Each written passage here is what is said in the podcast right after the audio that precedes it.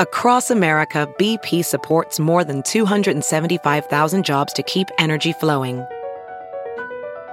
Jobs like updating turbines at one of our Indiana wind farms and producing more oil and gas with fewer operational emissions in the Gulf of Mexico. It's and, not or. See what doing both means for energy nationwide at bp.com slash investing in America. How China Could Stymie a Global Tax Deal. Written by Katrina Northrop. Published in The Wire China. Read for you by Kaiser Kuo. The G7's groundbreaking agreement on international taxation, brokered at its meeting in the UK earlier this month, had received plaudits from many quarters. But one country that will be critical to making the plan a reality has remained notably silent China. The reticence among leaders of the world's second largest economy should come as little surprise. The deal, initially struck by finance ministers from seven advanced economies, including the US and Japan, could threaten Beijing's long favored tactic of using corporate tax breaks to support particular industries and regions.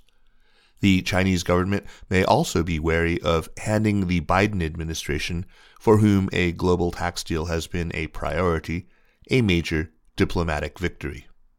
China can't be expected to cozy up to the U.S. on international tax the way American allies do, says Wei Cui, a professor of tax law at the University of British Columbia and author of The Administrative Foundations of the Chinese Fiscal State. China faces a situation where it wants to embrace multilateralism, but it doesn't have the same incentives to give Biden a win because it doesn't get anything in return. For sure, most analysts expect China eventually to sign on to the tax deal, which could be finalized at October's meeting of the group of 20 leading nations. The proposal's two main pillars are that companies will have to pay taxes in the countries where they sell products and services, not where they are headquartered, and the enforcement of a global minimum tax rate of 15%, which is designed to stop countries from lowering corporate tax rates to attract multinationals. But there's concern, too, that China will use detailed negotiations between G20 finance ministers on the deal in July to water down its impact. The devil is all in the detail. What will the minimum corporate tax rate be, but also what will the exact design look like, and so on, and that still needs to be settled, says Rasmus Corlin Christensen, a postdoctoral researcher at Copenhagen Business School and the author of a recent paper on China's role in international tax governance. China will absolutely seek to represent its interests to secure carve outs or exemptions, allowing them to continue to offer the tax incentives they have used aggressively as part of their broader economic policy paradigm. On paper, the new global minimum tax rate shouldn't be a problem for China, whose corporate levy rate currently stands at 25%, just above the OECD average of 23.5% and the US's current 21% level. China's central government isn't overly reliant on corporate tax.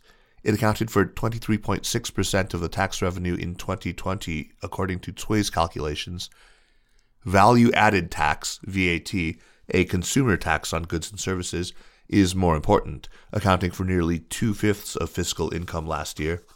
While in the US, individual income taxes are the largest source of income at 41%, they make up just 7.5% of China's revenue.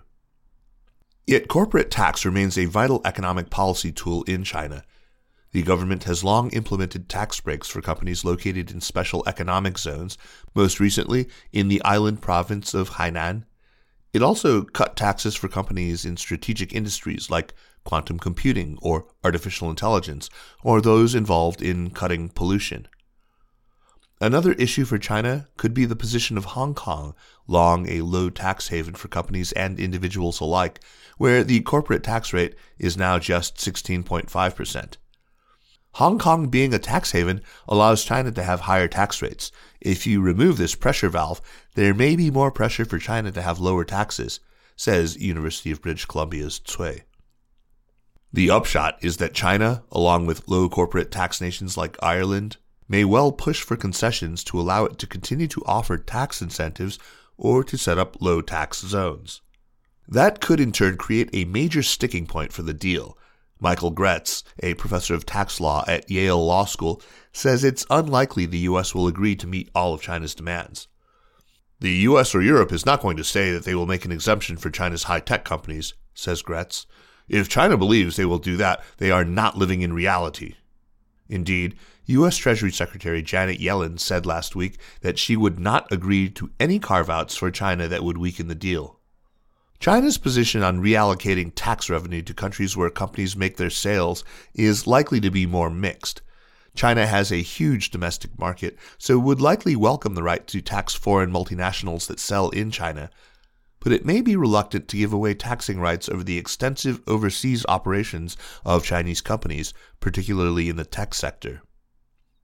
On this point, there may be more common ground between the US and China, says Christensen at the Copenhagen Business School, as both are home to large tech companies that have become expert at using offshore havens to reduce their corporate tax bill.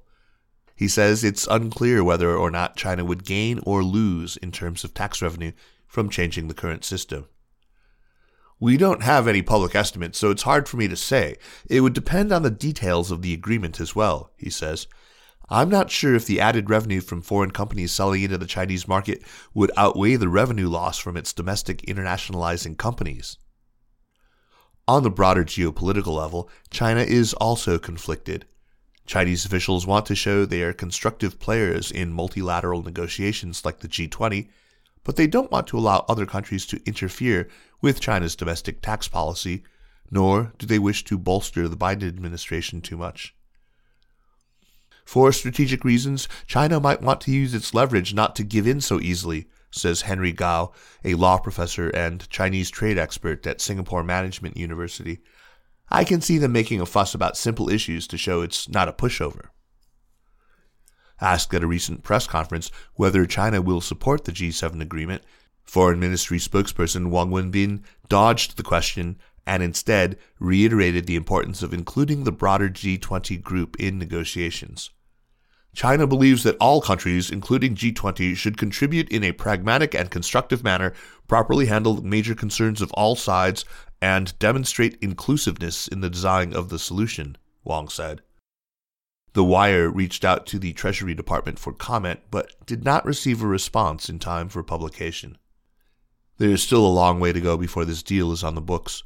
Next, the G20 and the 139 countries involved in talks hosted by the OECD will have to agree to the deal. It is still unclear when the regulations will finally be implemented. The G7 can't decide these things on their own. It's a misunderstanding of the process to say the G7 decides, says Christensen at the Copenhagen Business School. It does matter a lot that China has a chance to have a say here. It's not just these old powers from Europe and the Americas.